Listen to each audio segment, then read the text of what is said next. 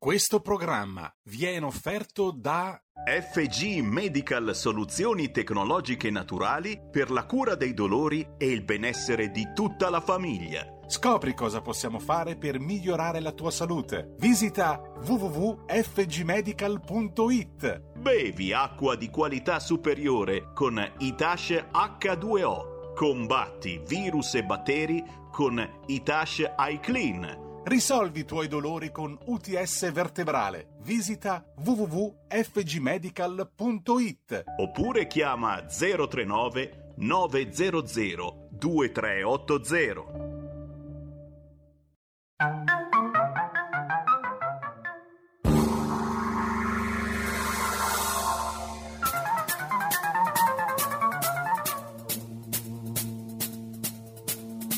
Va ora in onda Zoom, 90 minuti in mezzo ai fatti. Conduce Antonino Danna.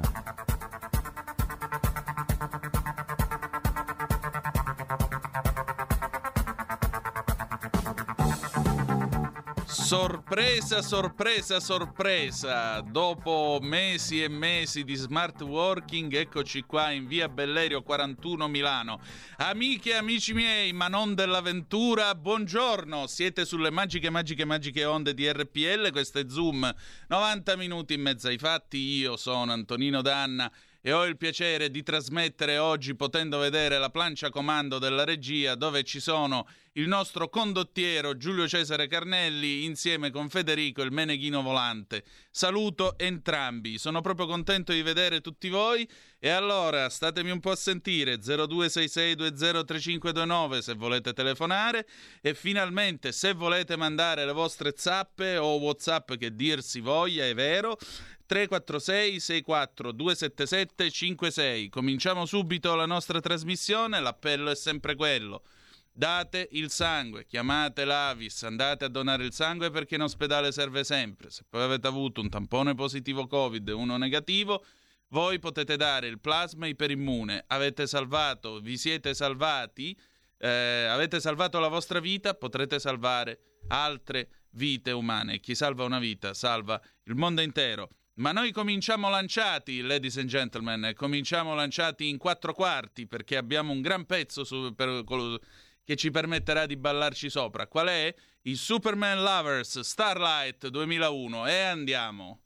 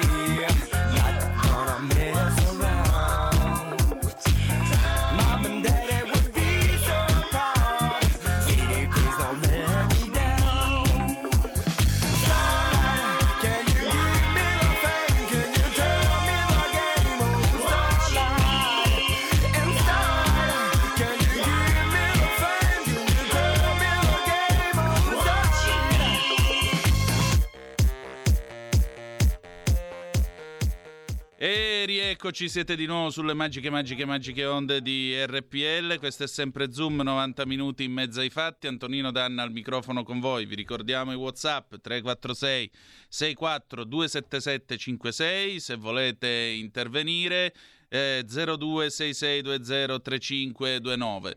Naturalmente oggi è martedì e martedì Zoom ha un ospite di riguardo. L'ospite di riguardo è, come sempre, l'uomo del fronte del blog, Edoardo Montolli. Edoardo, buongiorno, ci sei? Buongiorno a tutti, sì certo, buongiorno. Ben trovato. Allora, io riflettevo su questo tuo molto interessante, su questa tua molto interessante analisi che eh, hai scritto per Cronaca Vera. Mm, eh, il governo è finito in soffitta insieme ai suoi banchi a rotelle. Tu fai questa bellissima previsione nella quale io mi ci ritrovo e spero che le cose andranno così, e cioè che i nostri nipoti tra 50 anni rideranno di banchi a rotelle, distanziamenti e quant'altro. Ti dico la verità, mentre venivo in treno stamattina qui eh, mi sono chiesto fino a che punto tu ci possa prendere con questa previsione perché sul treno naturalmente il metro di distanziamento è andato a farsi benedire e non c'era assolutamente nessun nessun distanziamento di alcun genere, anzi.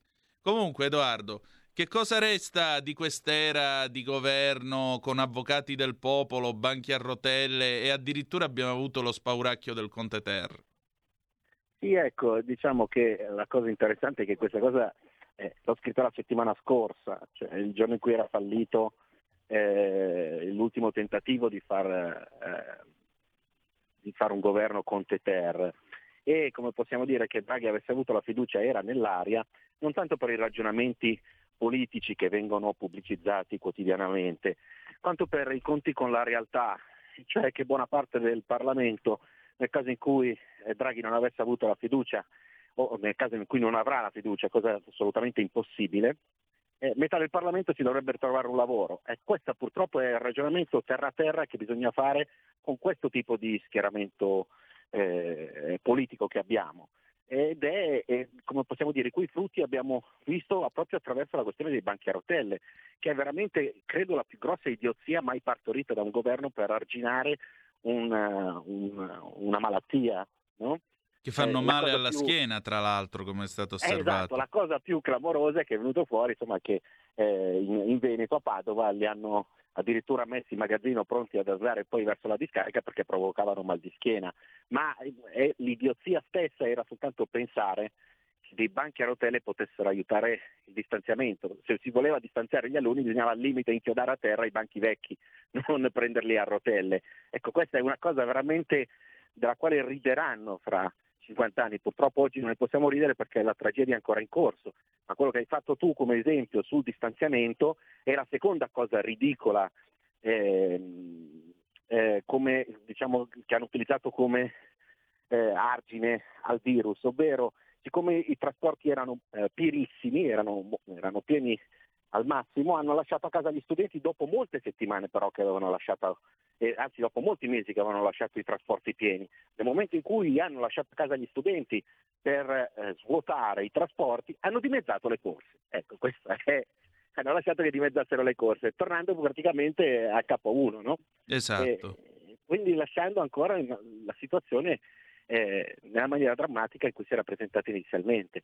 Ecco, tutta questa serie di sfondoni, tutta questa serie di provvedimenti totalmente eh, aridi ha permesso e permette al virus di continuare ad andare avanti. Ecco, per questo io credo che serva un governo, io non dico di competenti, ma di persone che abbiano un minimo di testa per poter eh, risolvere la crisi, perché comunque i problemi collaterali al coronavirus li abbiamo soltanto in Italia.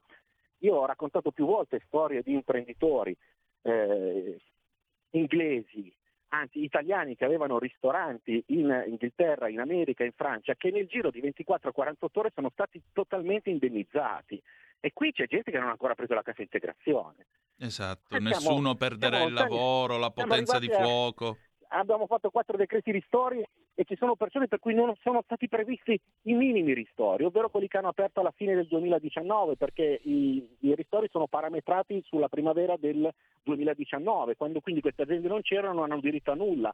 Cioè siamo, una, siamo stati in mano a, una, a, un, a un branco di persone totalmente incompetenti.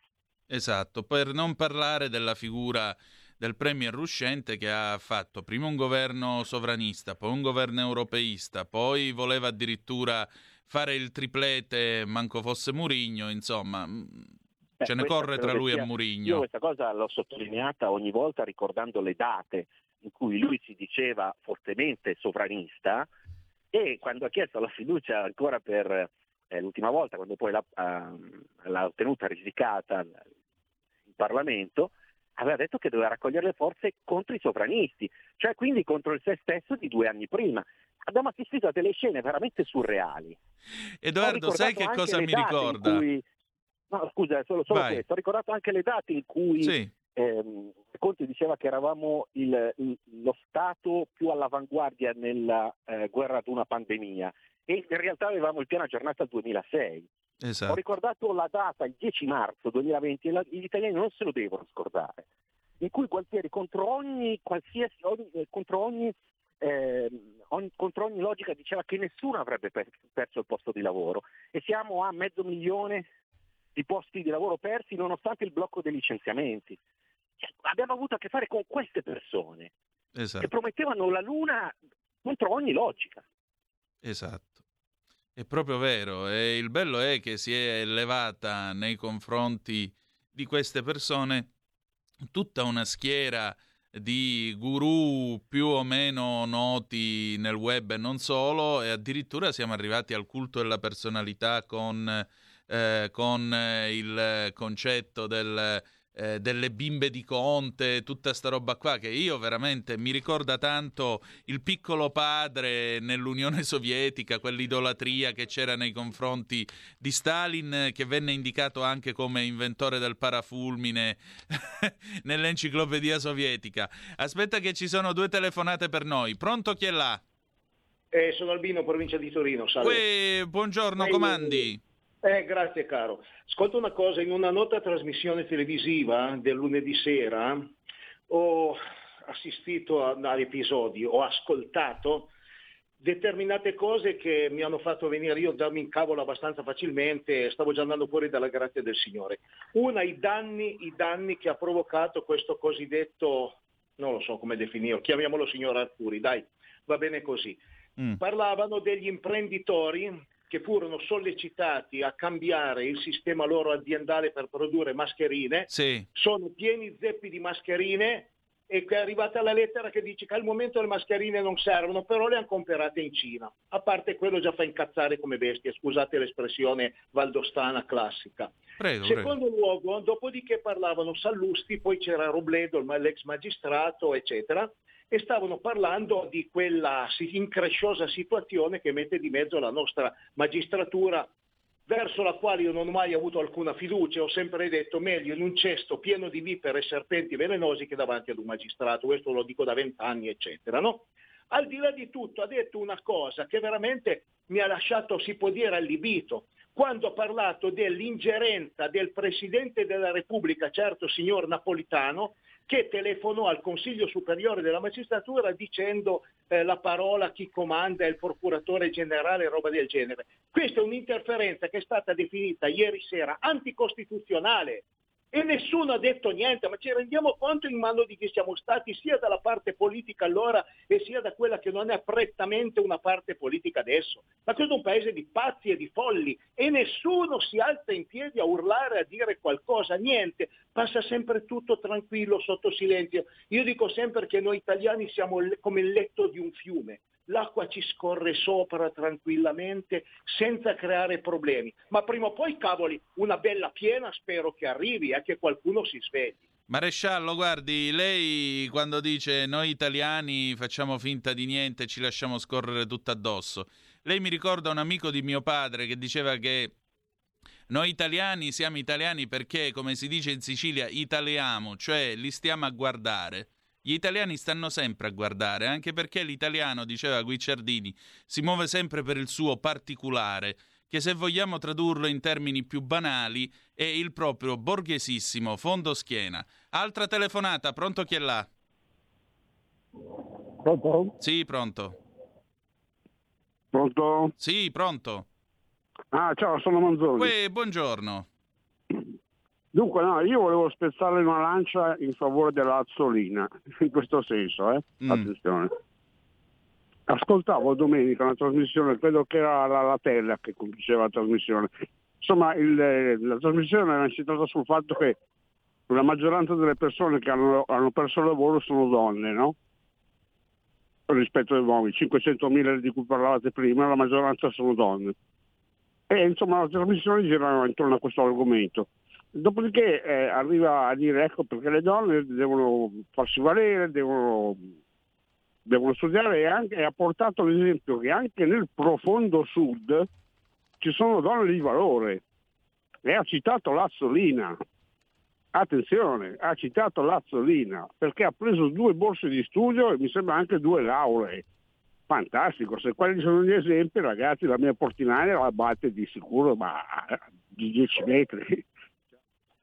Io preferisco Matilde Serao che era di Napoli. Andiamo avanti. Edoardo, allora mi sembra che qui ci sia, ci sia abbastanza acqua a bollore nel paese. C'è comunque chi si chiede ma dove stiamo andando a finire? Si citava ieri sera Porro, Quarta Repubblica, con l'ingerenza presunta di Napolitano che è stata raccontata dall'ex PM Robledo.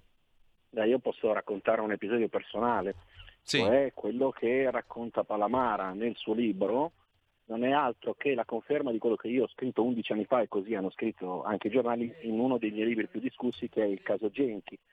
Mm. Era sostanzialmente il consulente di De Magistris nell'inchiesta Why Not, il cui lavoro fu stralciato eh, rendendo sterile sostanzialmente l'inchiesta del magistrato. Eh, in, al centro di quel libro c'era il potere della magistratura e eh, le correnti della magistratura e la riforma della giustizia Mastella. Nel corso di uno di quei procedimenti avviati contro il libro per diffamazione dall'esponente di una di queste correnti, magistrato, noi abbiamo chiesto l'audizione all'epoca, molti anni fa, dell'ex Presidente della Repubblica Giorgio Napolitano, perché c'erano tutti degli elementi che ci chiedevano, eh, che, ci, che ci, ci portavano nella direzione di chiedere l'audizione a testimonianza eh, l'ex Presidente della Repubblica. Invece venne accolta la richiesta di sentire l'ex Ministro della Giustizia Mastella, ma l'audizione di Napolitano venne respinta. Eh, io mi fermo qui anche perché comunque in questi giorni, come posso dire, i giornali, in particolar modo il giornale, hanno fatto presente che quanto riportato da Palamara era stato scritto 11 anni fa, quando Palamara era al vertice dell'Associazione Nazionale Magistrati. Certo. Questo è per dire che non tutti i cittadini eh, piegano la schiena. Il problema è che poi quando ci si mette eh, eh, in processi contro la magistratura o in, sotto, in, in, critiche contro la magistratura, quasi sempre, io direi sempre, se ne pagano le conseguenze anche quando queste conseguenze sono ingiuste.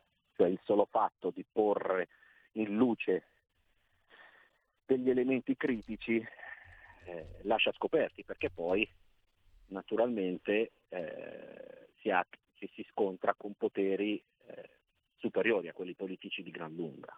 Certo, chiaramente, chiaramente. C'è un'altra telefonata per noi. Pronto, chi è là? Sì, pronto, buongiorno, sono Giulia di Varese. Benvenuta. Eh, io volevo citare, forse l'ho già detto qualche altra volta un po' di tempo fa, una frase detta da De Gaulle mh, mm, 50 anni fa, penso, in cui diceva che l'Italia non è un paese povero, ma è un povero paese. Eh signora, lascia molto riflettere questa frase del generale De Gaulle. Il generale De Gaulle aveva queste uscite, alle volte era anche molto duro, però sì, purtroppo è, è così, è così che dobbiamo fare. Edoardo, sì. mi pare insomma che questo governo che se ne va ci lascia con la mare in bocca, per adesso da ridere ce n'è veramente poco.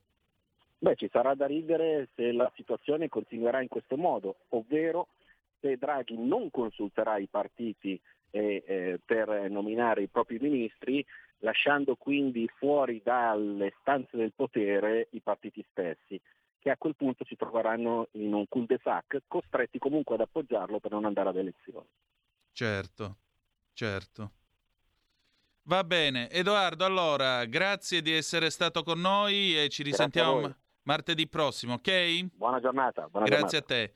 Allora, noi adesso andiamo un momento in pausa, dopodiché ritorniamo, ma prima del faccia a faccia io darò una risposta a un paio di ascoltatori che ci hanno scritto nelle zappe a proposito del tema immigrazione. Prego. Polenta di rock. Ogni domenica Dalle 21 la musica rock. con il mic e il Pivi. Solo su RPL. Rock and roll col CH.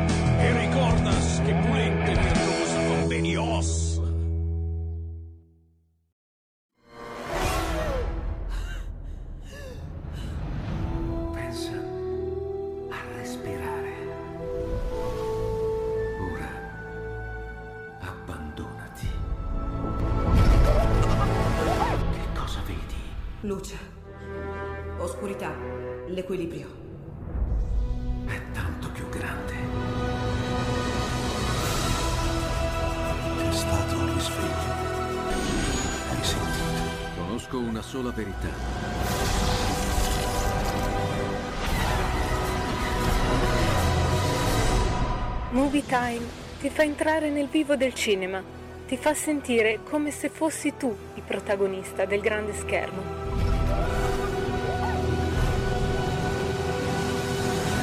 Ogni sabato dalle ore 16.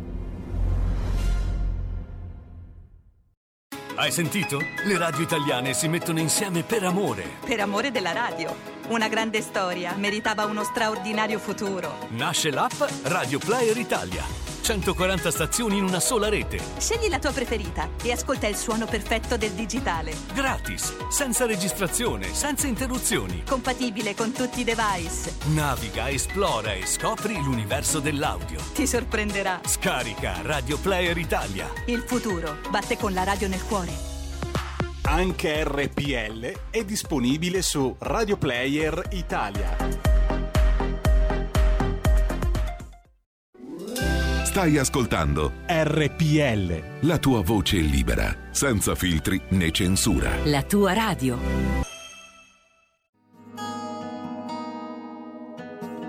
Lingue e dialetti cambia giorno e cambia orario. Giovanni Polli vi aspetta tutti i venerdì dalle ore 19.30. Solo su RPL, la tua radio. Ascoltate Giovanni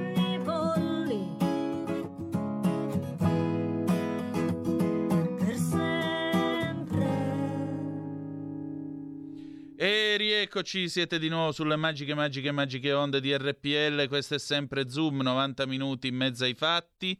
Antonino Danna al microfono. Allora, prima di passare al, ehm, al faccia a faccia che abbiamo avuto eh, ieri io e Giulio Cainar, che è il direttore della radio, con l'onorevole Stefano Fassino Leu, che vi vorrei ricordare anche segretario della Commissione Bilancio della Camera.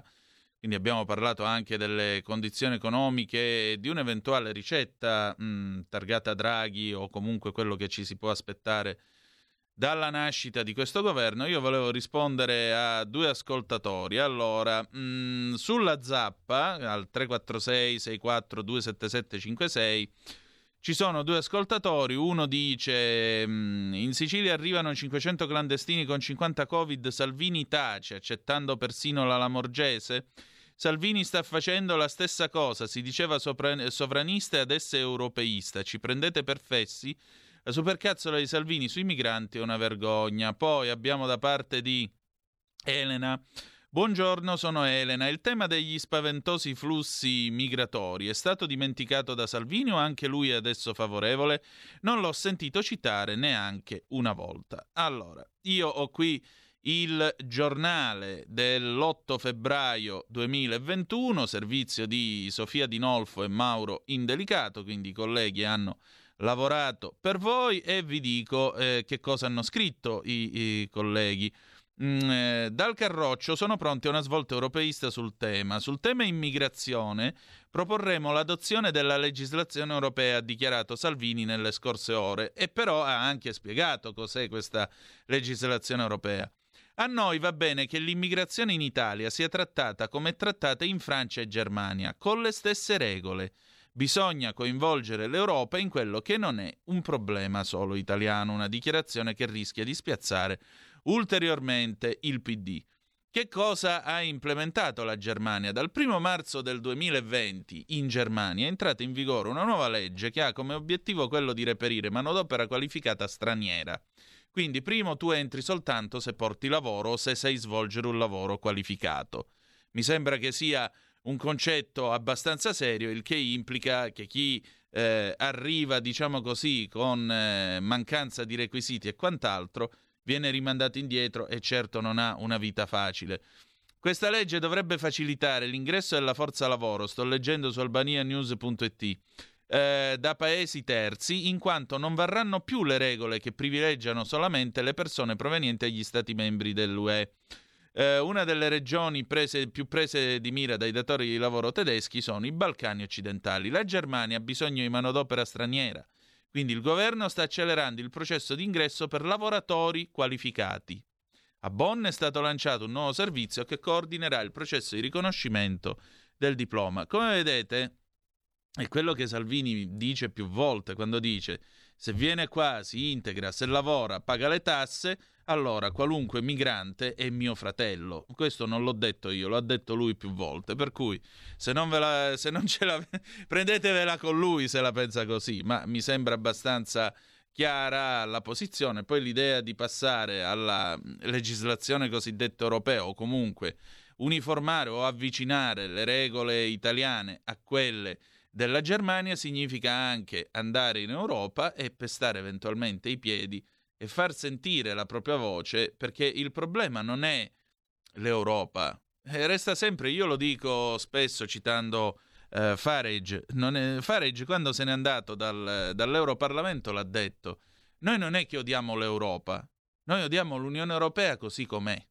Ora, qui non si tratta di parlare di odio verso l'Europa, anche perché l'Italia è uno dei paesi fondatori, dell'Unione Europea, quindi odio non ce n'è e non ce ne deve essere, né contro l'Unione Europea né contro altri.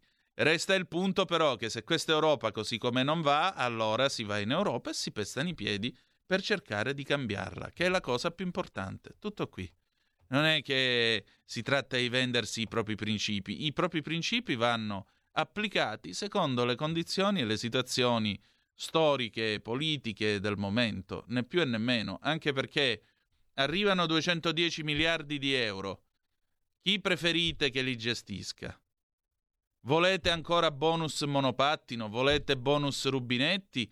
O preferite che magari sti soldi si impieghino eh, per dare ristori, rilanciare l'economia, fare opere pubbliche, costruire eh, nuove strade, autostrade, ferrovie? Di questo dobbiamo discutere. Di questo dobbiamo discutere. Come disse una volta Berlusconi, quando gira il mattone vedete che le cose vanno bene. E in Italia funziona così.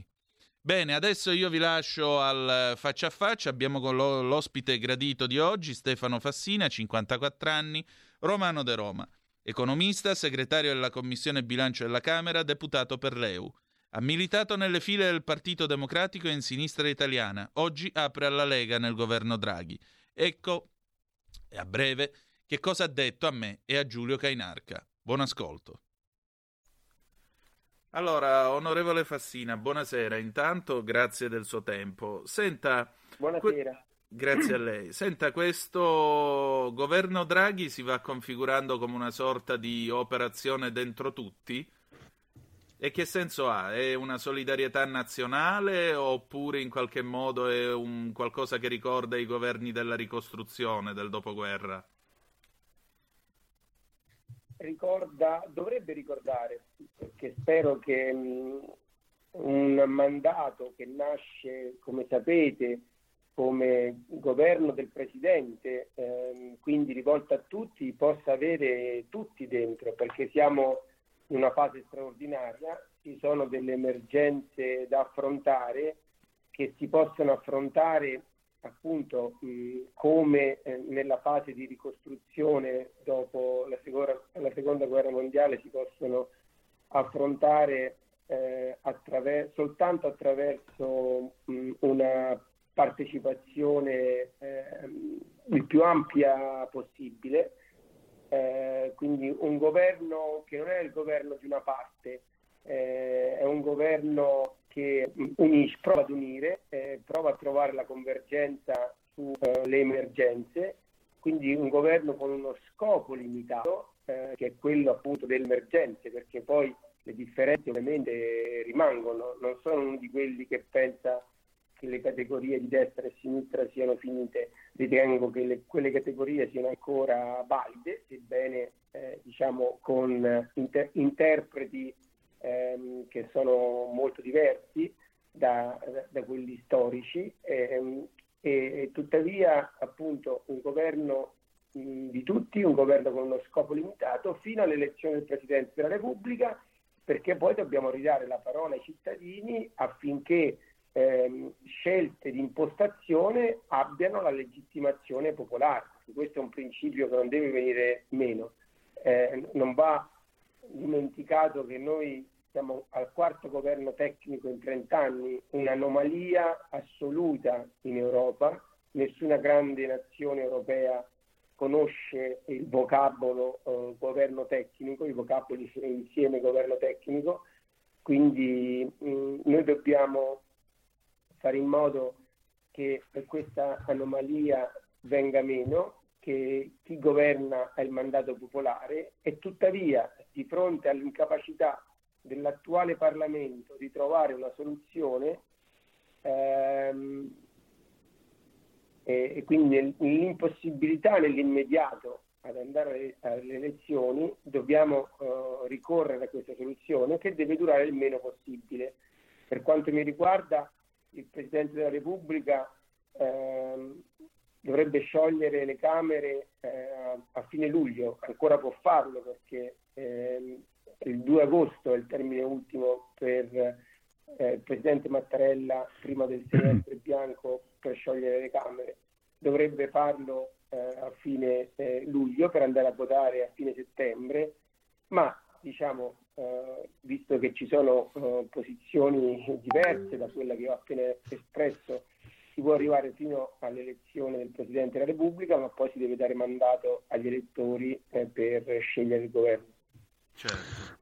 Giulio. Ecco, eh, onorevole Fassina, io ho letto il suo articolo sul manifesto l'altro giorno intitolato Credo meglio tutti che Ursula, no? Um, e sì. lo stesso giorno c'era un commento di Marco Revelli che, mh, diversamente da quello che ha scritto lei, ritiene che questo avvento di Draghi sia in realtà un super commissariamento della politica e la morte della politica eh, che è un argomento abbastanza fondato apparentemente, no? perché mh, mm, è come dire, quando si arriva al momento critico c'è sempre bisogno, il sistema dei partiti nel suo complesso non riesce a risolvere la situazione, ha bisogno del deus ex machina, di colui che risolve i problemi. Da ultimo, Draghi. È un argomento abbastanza sensato, credo.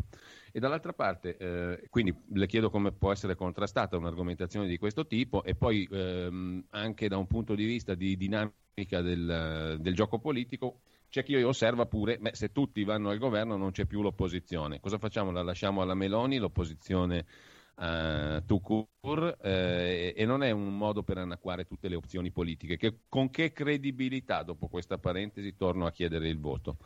Aggiungo un ter- una terza questione, così le metto tutte insieme, mi scusi se le affastello, onorevole Fassina, ma lei è stato a lungo anche eh, responsabile economico e viceministro per il Partito Democratico. Non le pare, eh, può essere una terza lettura della questione, che ehm, Draghi sì sia un commissario, ma anche della politica economica che dal 2011 sostanzialmente, da Monti in avanti, è sempre stata più o meno nelle mani del, del PD, sostanzialmente, anche da ultimo. Non le pare che il commissariamento sia in particolare di questo tipo di politica economica?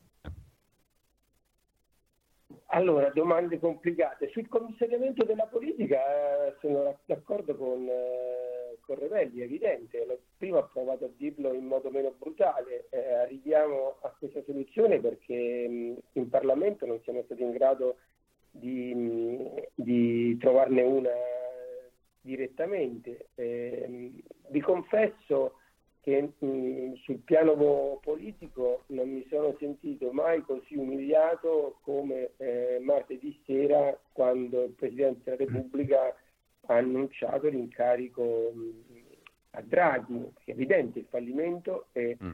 ed è evidente che ehm, che la politica sta su un piano eh, ulteriormente subordinato rispetto eh, ad altri poteri che invece dovrebbero rispettare la gerarchia stabilita eh, dalla Costituzione e cioè quindi ehm, riconoscere il primato della politica. Quindi da questo punto di vista, mh, ahimè, eh, non, non, contraddico eh, Revelli, eh, ma ne riconosco, ne ricor- eh, riconosco un, dato, un, dato, di realtà. Appunto, prima ricordavo che eh, siamo l'unico paese che, in anni, in, che negli ultimi trent'anni ha quattro commissariamenti, quattro governi tecnici. Qual è il punto? Il punto che da questa, eh, la, qual è una delle principali ragioni di questo commissariamento? Qual è la principale ragione per la quale in Parlamento troviamo, eh,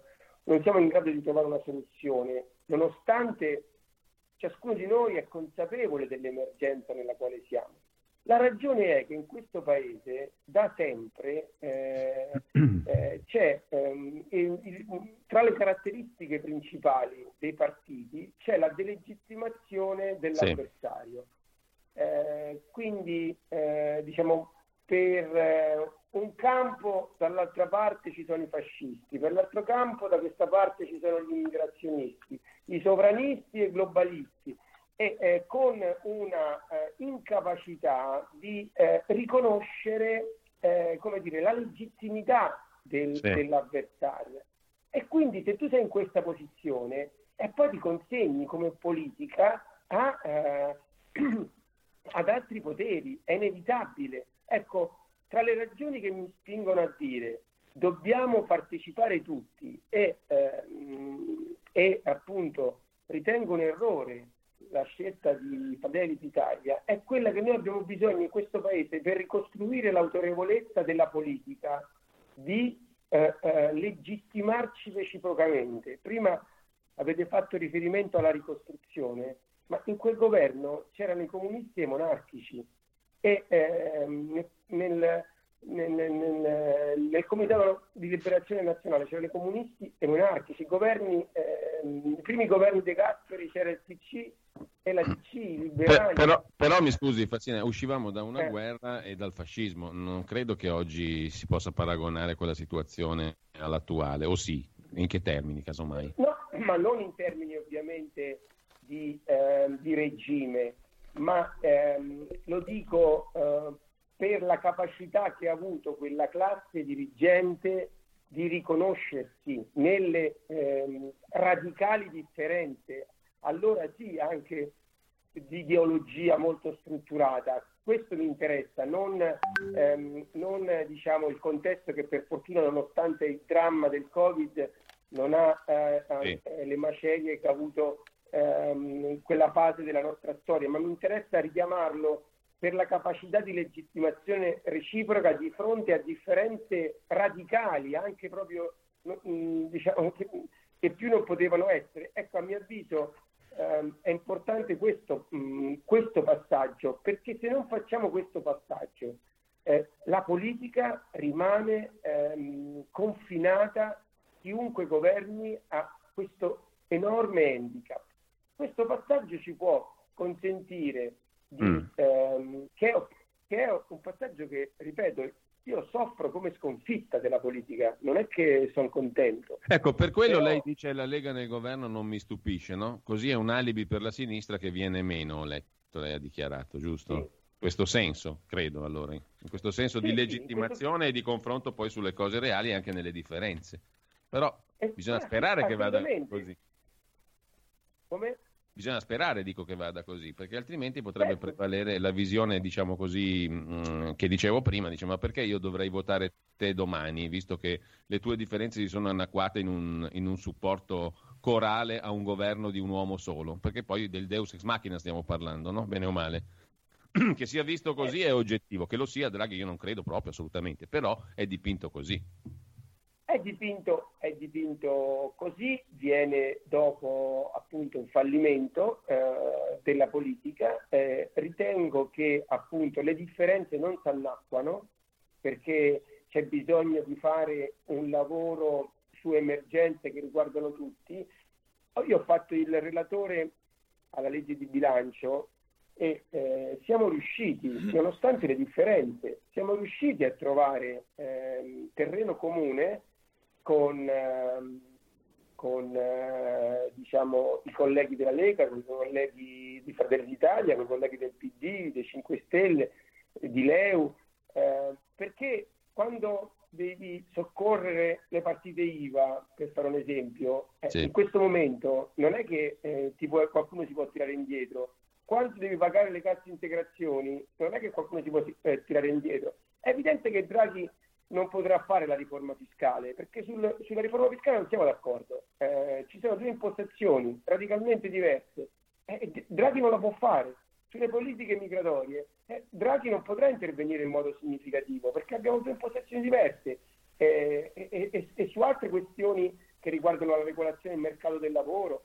Invece, ad esempio, sulla pubblica amministrazione, ritengo che Draghi può fare un intervento, perché sulla pubblica amministrazione c'è l- largissimamente la possibilità di convergere. Il recovery plan, il piano nazionale di ripresa e resilienza, è un ehm, piano che riguarderà più governi perché durerà dieci anni.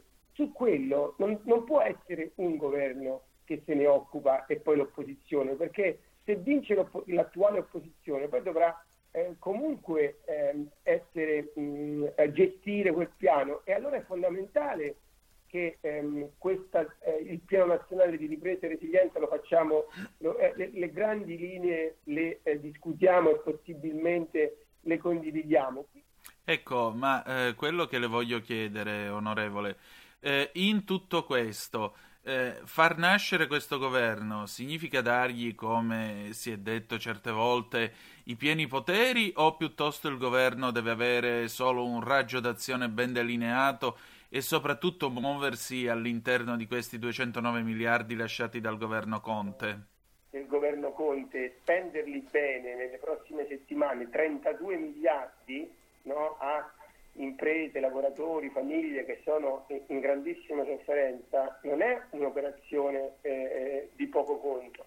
Dopodiché mh, eh, se matureranno le condizioni per fare eh, eh, eh, altri interventi ben vengano, eh, perché appunto ci sono interventi fondamentali che possiamo condividere sulla pubblica amministrazione. Forse si può fare qualche passo avanti sulla giustizia, perché le posizioni iniziali del Movimento 5 Stelle eh, si sono, si sono dire, eh, riorientate, almeno in parte, eh, nelle, settimane, nelle settimane scorse. E, devono entrare i leader? No, non credo che, che il governo che eh, si va a costituire possa avere i leader protagonisti.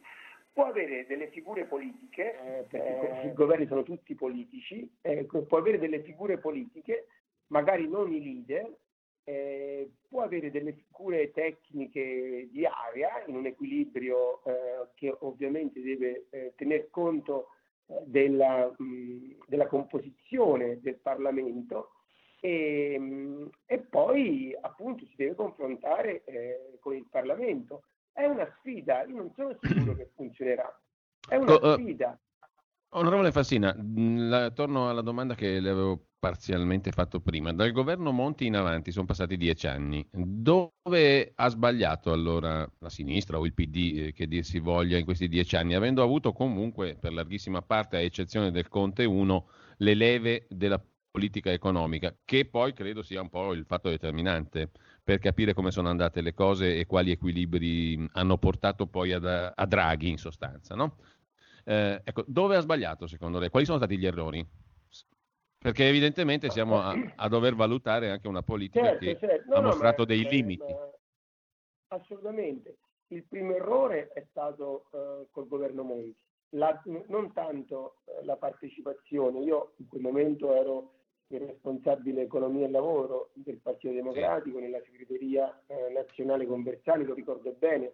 Ehm, era impossibile allora come ora sottrarsi alla partecipazione a quel governo, perché vi ricordate eh, lo spread, ehm, si arriva a pagare le, le pensioni, tutta, insomma, quel contesto in larga misura enfatizzato per carità, però il Partito Democratico sbagliò dopo le elezioni amministrative nel 2012, nella primavera 2012, quando astutamente Berlusconi eh, disse che staccava la spina, il Partito Democratico eh, sbagliò allora a invigiare. Avrebbe dovuto riconoscere che dopo quel voto ehm, si sarebbe dovuto approvare la legge di bilancio e si sarebbe dovuto andare al voto a settembre. Probabilmente il Movimento 5 Stelle non sarebbe arrivato al 25% se il segretario Bersani avesse insistito eh, in realtà molto ostacolato dall'allora gruppo dirigente del, mh, del, PD che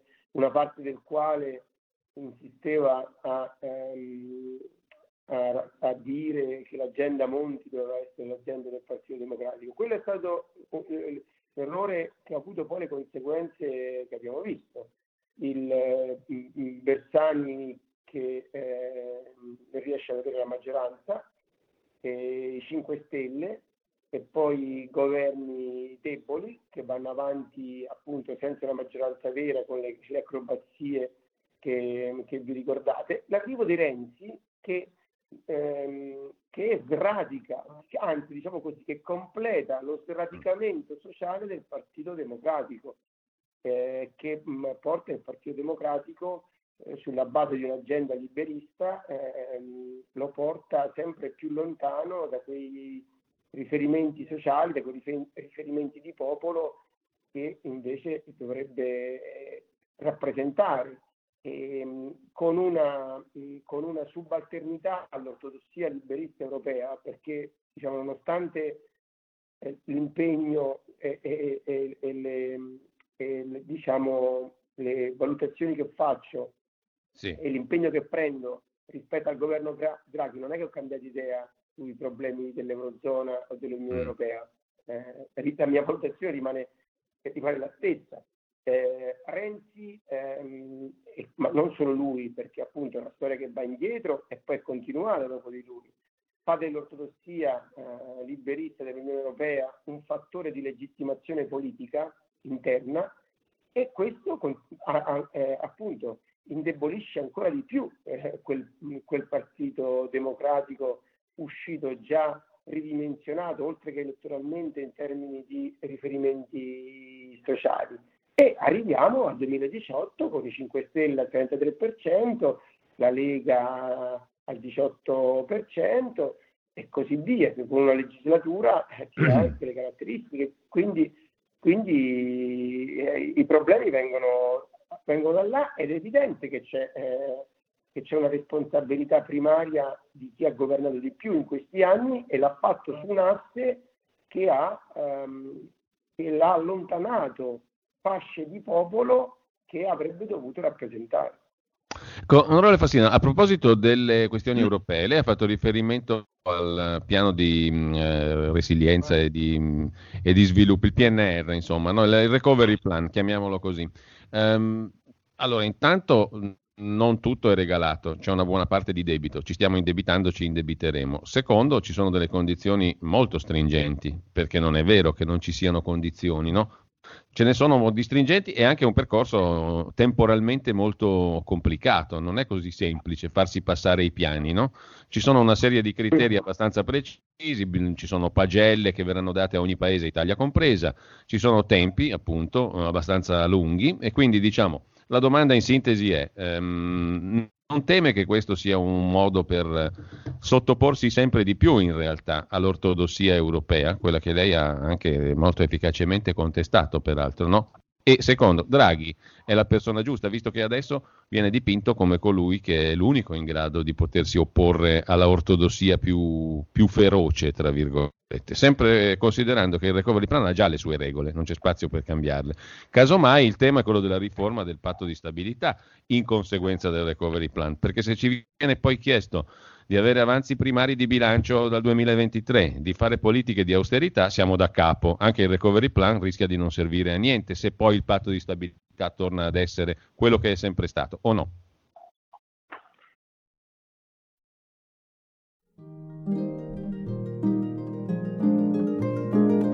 Cari ascoltatori, vi ricordiamo che l'angolo della musica classica condotto in studio da Auretta Pierotti Cei, cambia orario. Andrà in diretta ogni sabato a partire dalle 13. Appuntamento con la grande musica.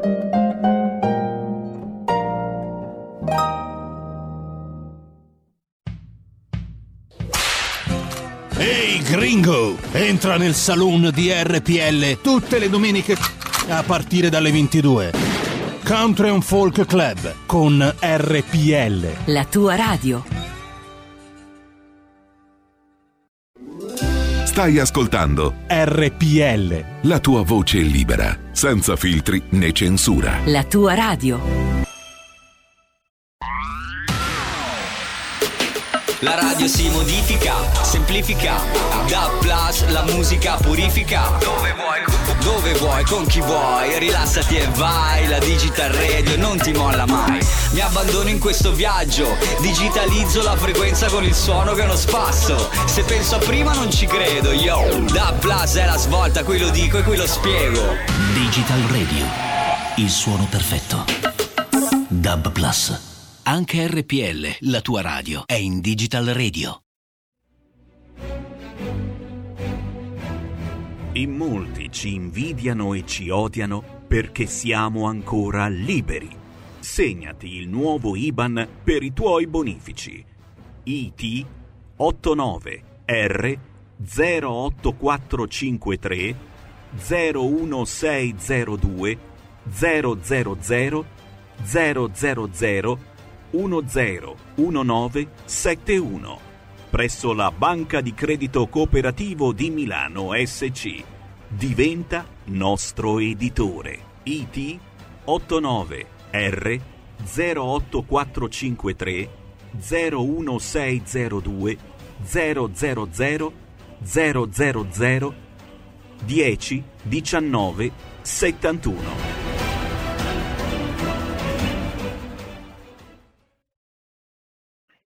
Sì, ehm, tante domande. Ora, mh, Sì. non ho mai esaltato, ehm, come invece nella vulgata va tanto, il recovery plan. Mh, anche in aula, in parte alla Camera, in commissione, ho ricordato che nel 2020 la Banca Centrale Europea, cioè la Banca d'Italia, sul mandato della Banca Centrale Europea, ha comprato 216 miliardi di- dei nostri titoli di debito pubblico, quindi nel solo 2020 eh, la Banca Centrale Europea ha, ehm, eh, ha comprato mh, più di quello che è la dimensione del recovery plan per eh, i cinque anni e nel 2021 acquisteranno titoli per un importo eh, vicino a quello eh, dell'anno scorso, quindi è enormemente esagerato sul piano macroeconomico eh, l'impatto del recovery plan, sebbene sul piano politico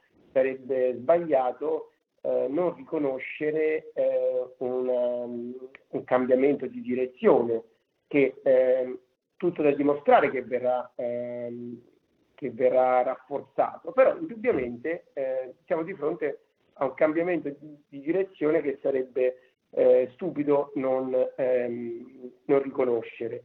Ehm, ci indebitiamo, sì, ma indebitarsi in questa fase è necessario perché sennò ehm, diciamo, eh, muore ancora di più l'economia, quindi eh, eh, qualcuno dovrebbe vedere quello che fanno negli Stati Uniti, dove Biden arriva e fa un ulteriore intervento di bilancio pubblico di 1,9 eh, trilioni, cioè in una botta sola fa, ehm, fa quasi il 10% di PIL di, di- di intervento a sostegno dell'economia, ma non perché è lo spendaccione, perché serve a salvare lavoro e a salvare imprese, quindi eh, la banca, la Federal Reserve gli compra i titoli eh, perché mh, la banca centrale in una fase come questa serve a, a comprare titoli. Quindi mh, noi dobbiamo, entriamo in un campo che è una sfida per tutti, per cui non è che io mi aspetto nessun eh, risultato garantito da- dal sostegno che ehm, mh, ritengo sia utile dare tutti insieme al governo eh, Draghi. Entriamo su un terreno eh, in cui ci si dovrà fare battaglia politica.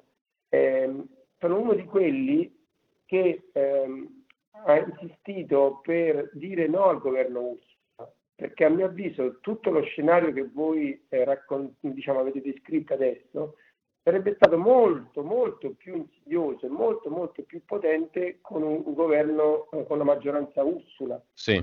Eh, spero che, che la presenza appunto di un interlocutore come la Lega, che è appunto un interlocutore composito, eh, aiuti a trovare appunto un bilanciamento, perché poi la partita si dovrà giocare, mm, si dovrà giocare sulle condizionalità, ehm, si dovrà giocare sulle raccomandazioni che sono poi, eh, come dire, le condizionalità del recovery plan, sono le raccomandazioni che verranno messe verranno definite ogni anno dalla Commissione, si dovrà giocare la partita politica sulla riscrittura delle regole europee e così via. Quindi non è che finisce la politica e eh, diamo sì.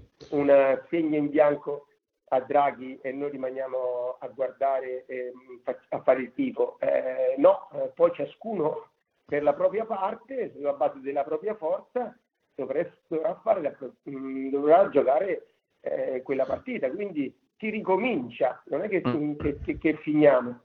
Certo, va detto che Draghi è stato oggetto di sì a prioristici a prescindere dalle, dai suoi orientamenti, tant'è vero che circola anche la versione socialista keynesiana di Draghi, no?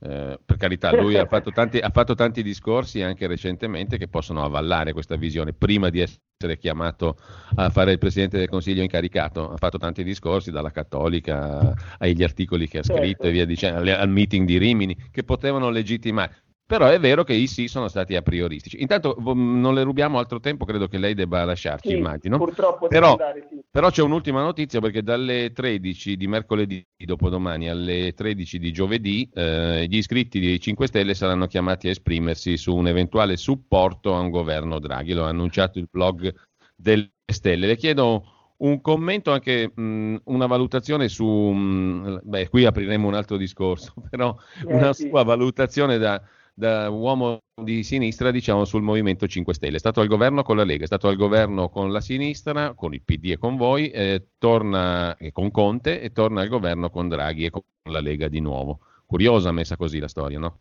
Sintetizzata in maniera così grossolana, però curiosa. Che Sì, movimento sì, è, sì, secondo lei?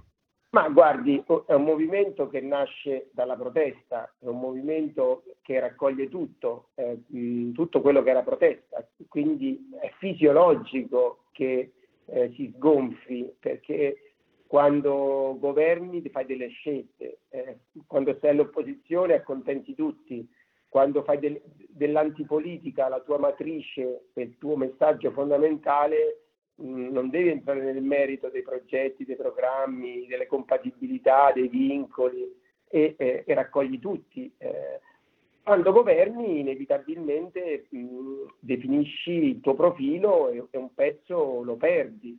Quando governi si misura anche la qualità della classe dirigente, lo dico senza spocchia perché nessuno nasce imparato.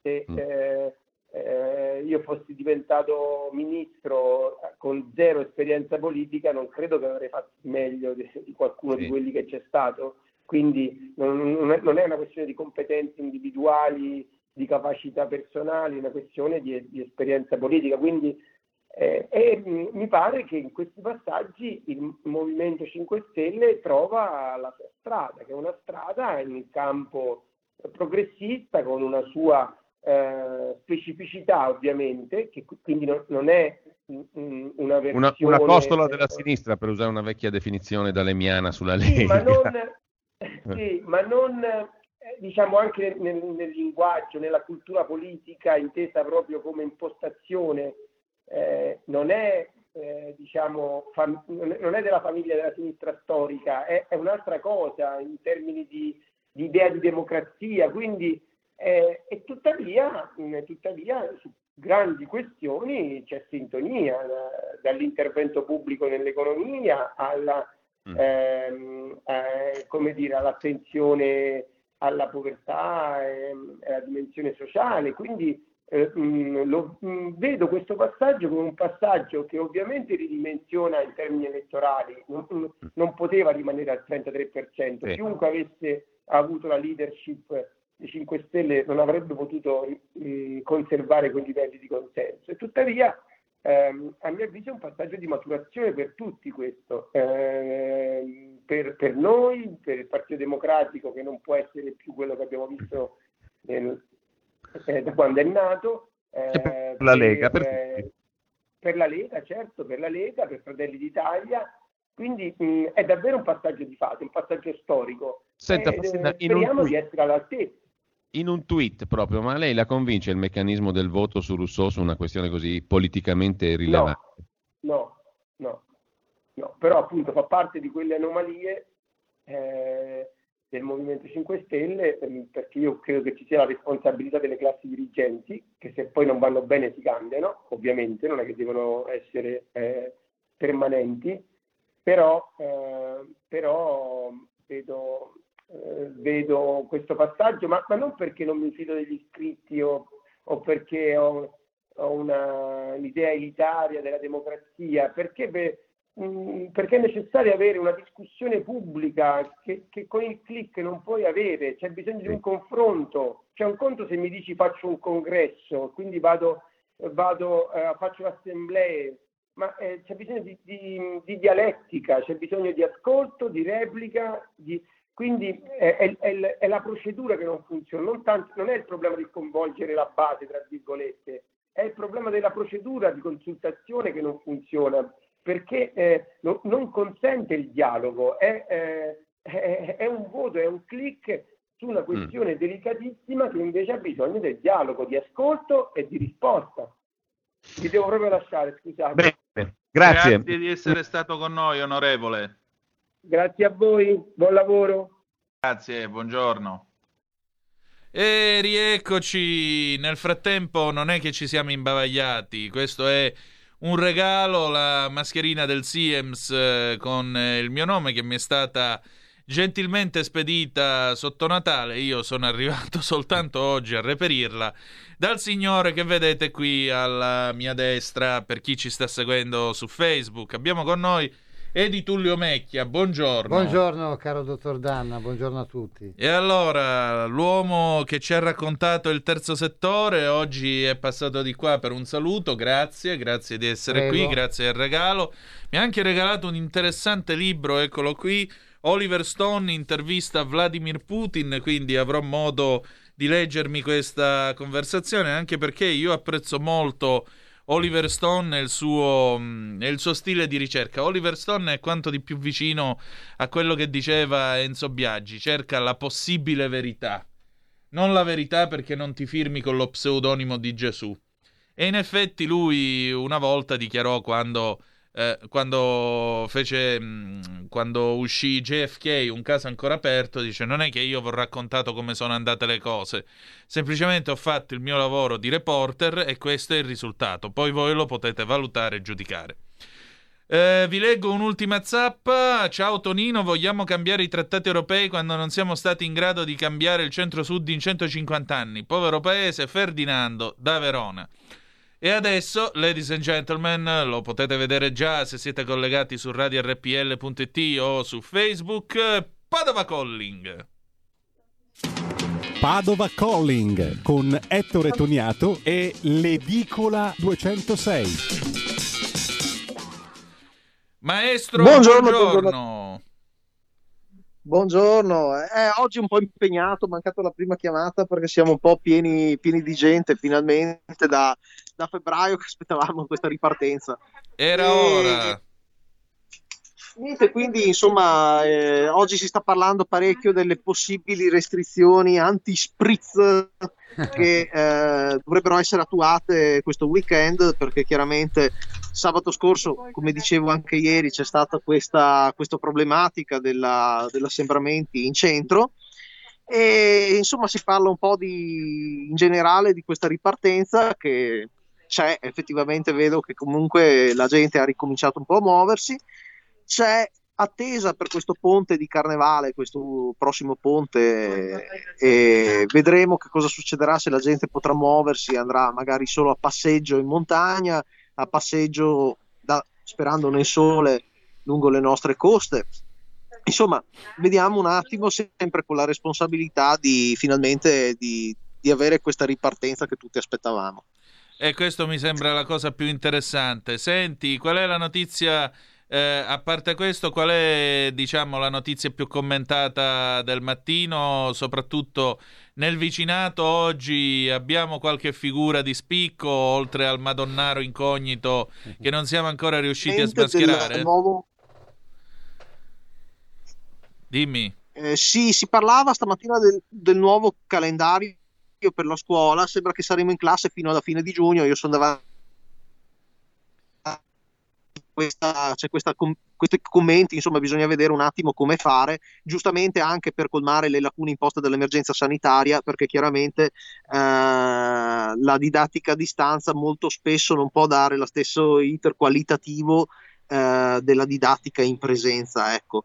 Quindi bisogna un attimo capire ehm, quale sarà l'ultimo giorno di scuola. Nella maggior parte delle regioni italiane l'ultimo giorno previsto dai calendari attuali è l'8 giugno.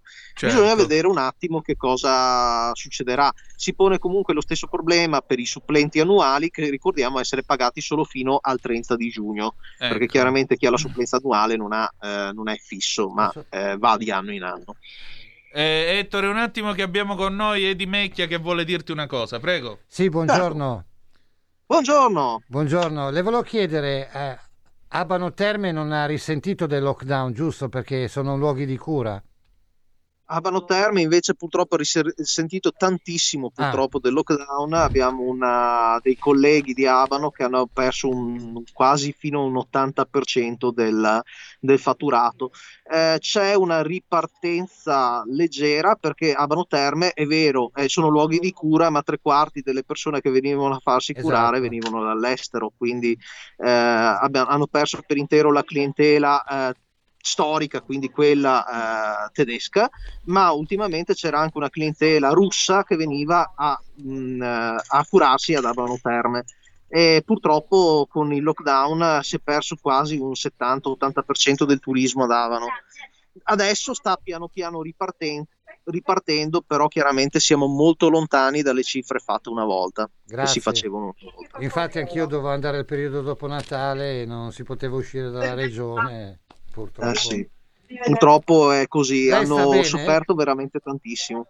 Lei sta bene? Si è rimesso? Sì, io sto benissimo, sto alla grande, adesso son- sono iperimmune, quindi insomma mi sto donando il plasma la mattina. Insomma, sono cose positive, certo è, bis- era meglio se non succedeva, ecco. Sicuramente, un abbraccio alla famiglia. Grazie veramente. Ettore, ma sto Zaia che è pronto a comprarsi i vaccini per i fatti propri, te come lo vedi? Bisogna vedere, sì, è molto apprezzabile come cosa, però è un fallimento da parte dello Stato. Io non, non trovo che sia... È giusto, per carità, giustissimo comprarsi per i fatti propri i vaccini, però ci deve pensare lo Stato, perché allora altrimenti che cosa ci sta a fare la gente a Roma? Esatto, esattamente. C'è una telefonata per noi, pronto? Chi è là? Sono eh, Mario di, di- del Lago Maggiore. Oh, buongiorno. Vorrei chiedere lì a, a Colli Padova. Io vengo da Mandria, che lui forse sa, e abitavo vicino a Villa Giusti e mio povero papà faceva la verdura per la contessa. Esiste ancora la, la villa dove è stato firmato l'armistizio della guerra del 15-18 o è abbandonata? Una- se può darmi una risposta, no contento lo stesso. Buona giornata. Grazie. Allora, Ettore, esiste ancora Villa Giusti dove firmammo l'armistizio e la Grande Guerra? Sì, certo, assolutamente esiste ancora Villa Giusti eh, a Padova. Eh, non, non penso che è, è all'armistizio, eh, non penso che sia abbandonata al momento Villa, Villa Giusti, sinceramente.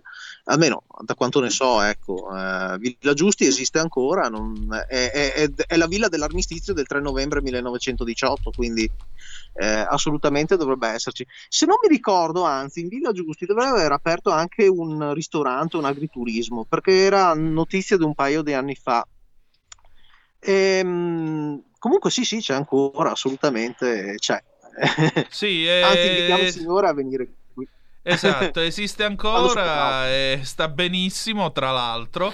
Leggo su Wikipedia che addirittura la sala dove fu firmato l'armistizio è tuttora intatta e il mobilio è ancora lo stesso di quella storica giornata. Bello. Quindi i resti di quello Tanto che è vero fu... che poi è in via Armistizio, quindi Eh. è località e giustamente la Mandria, come dice anche il signore, è sotto Sant'Agostino di Abignasico per intenderci. Ecco, i resti di quello che fu uno degli eserciti più potenti del mondo risalgono eh, quelle valli che avevano con cotanta sicurezza disceso. Firmato Diaz e tanti italiani battezzarono i figli Firmato perché non sapevano che il generale si chiamava invece Armando Diaz. C'è un'altra telefonata, Meneghino Volante? Ah, bene, sentiamo. Pronto? Chi è là? Pronto? Sì, pronto. Sì, ciao. Buondì. Eh, volevo dire due o tre cose. Prego. La prima che eh, su Facebook, eh, internet eccetera eh, eh, danno la Lega al 25-28% e secondo me saremo anche al 40-50%, quindi di non credere a queste previsioni farlocche che fanno tutti i, i sinistroidi. Seconda cosa, per il vaccino eh, ribadisco sempre che secondo me il plasma di Pavia e Mantova sono i più credibili e più affidabili, eh, come ha detto Di Bella, eh, sia come vaccino che come cura. E terza cosa, eh, sarebbe bello che chi si vaccinasse e avesse dei problemi, lo dica anche a Radio Padagna, che almeno ci teniamo anche al corrente di quello che sta succedendo eh, in, questi, in questi momenti. Grazie. Benissimo, grazie. Allora, Ettore, ancora una volta si torna a parlare di plasma, il plasma di Pavia e di Mantova. Bisogna essere grati all'equipe eh, del professor De Donno in quel di Mantova e a tutti quelli che hanno lavorato al San Matteo a Pavia per aver eh, messo a punto questa realtà che poi è transitata nel protocollo tsunami che è stato eh, poi studiato anche a Pisa. Dopo un anno Pisa è pronta a dare i risultati, a quanto pare la cura funziona, ma questo lo sapevamo già da un anno. Tra parentesi, il plasma iperimmune non è un vaccino, ma è una cura per chi già si trova dentro la malattia. Il vaccino è soltanto, è soltanto, grossa, grosso, grossa parola, è in realtà prevenzione. Allora, eh, Ettore, senti, che si mangia oggi? Ma oggi penso, sinceramente, non, eh, non lo so, chiederò a mia moglie, però magari una pasta veloce, dato che siamo ancora in fase di trasloco, magari una cosa abbastanza veloce, ecco, per non appesantirci troppo, dato che stiamo ancora smo- spostando scatoloni e scatole, insomma. Ma io Sono mi le butterei solite anche cose. su una Sono venuti a carbonarina. trovarmi, tra l'altro, due miei amici lì fuori che Eh. sono lì, insomma, abbiamo una bellissima lancia a tema di proprietario di questo signore qui. Buongiorno. Guarda qua, ministeriale. Che tema è? bellissima. 2000 o... Che roba è? 2000, 2000. 2000 2000, normale o 2000 2000? turbo? No, 16 valvole. Ah, insomma, Eh, roba di livello. Papà ha avuto la Ferrari. Emule di Gianni Agnelli che va a sciare a Courmayeur con la botola tra i sedili posteriori per alloggiare gli sci. Eh, ma la valigetta Quella- con dentro le mazzette a botte di carte da 100.000 lire ce l'avete? Perché di solito la davano in dotazione. Le Ci hai sono, le ci sono. 100.000 lire. Bene. Cioè, è, è- è l'antico conio. Esatto. Quindi la valigetta, quella di serie per andare a fare corruzione, ce l'avete. Benissimo. Allora mi raccomando, trovate Ah, un bel ce l'ha, appalto. ce l'ha. Ha, ha Eh. parlato con la persona giusta. Trovate qualche bell'appalto, mi raccomando, che è importante. no, ma che ci prendono sul serio adesso. Sì, va, appunto, così intercettazioni, va a poi. finire che ci prendono sul Sì, serio. a RPL No, no, incoraggiano carità. la corruzione. Vabbè. Sì, ma, ma arriva a finire che veramente c'è poca ironia ultimamente. eh, Molto quindi- poca, guarda, molto poca. Comunque, sopravviveremo anche a questo. Va bene.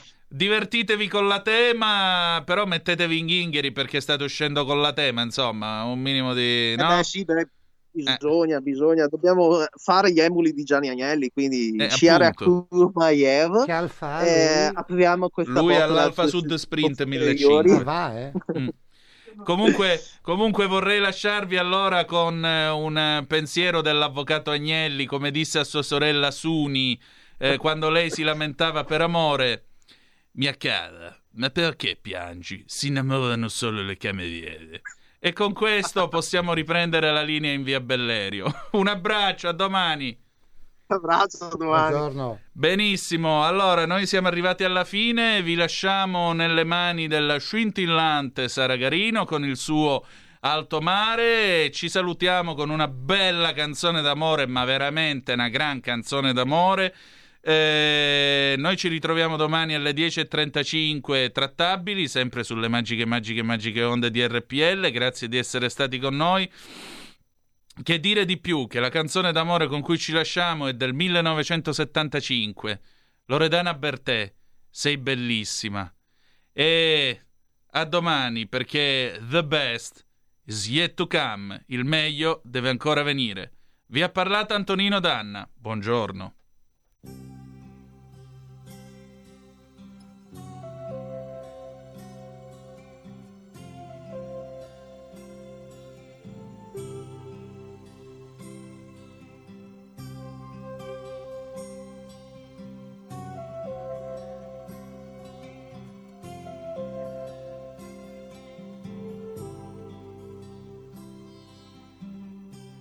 Strano uomo avevo io, con gli occhi dolci quanto basta, per farmi dire sempre sono ancora tua. E mi mancava il terreno quando si addormentava sul mio seno e lo scaldavo al fuoco umano della gelosia. Che strano uomo avevo io mi teneva sotto braccio e se cercavo di essere seria, per lui ero solo un pagliaccio. E poi mi diceva sempre, non vali che un po' più di niente. Io mi vestivo di ricordi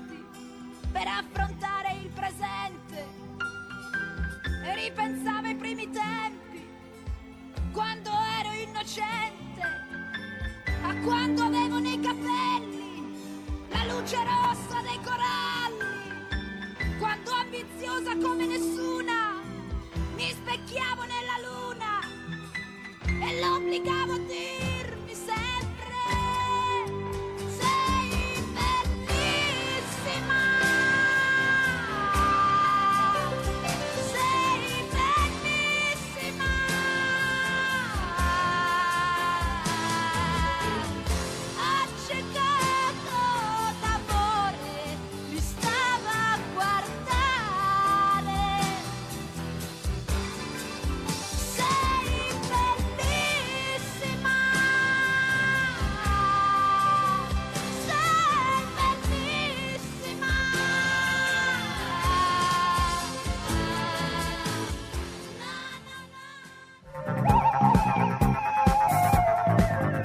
Avete ascoltato Zoom, 90 minuti in mezzo ai fatti.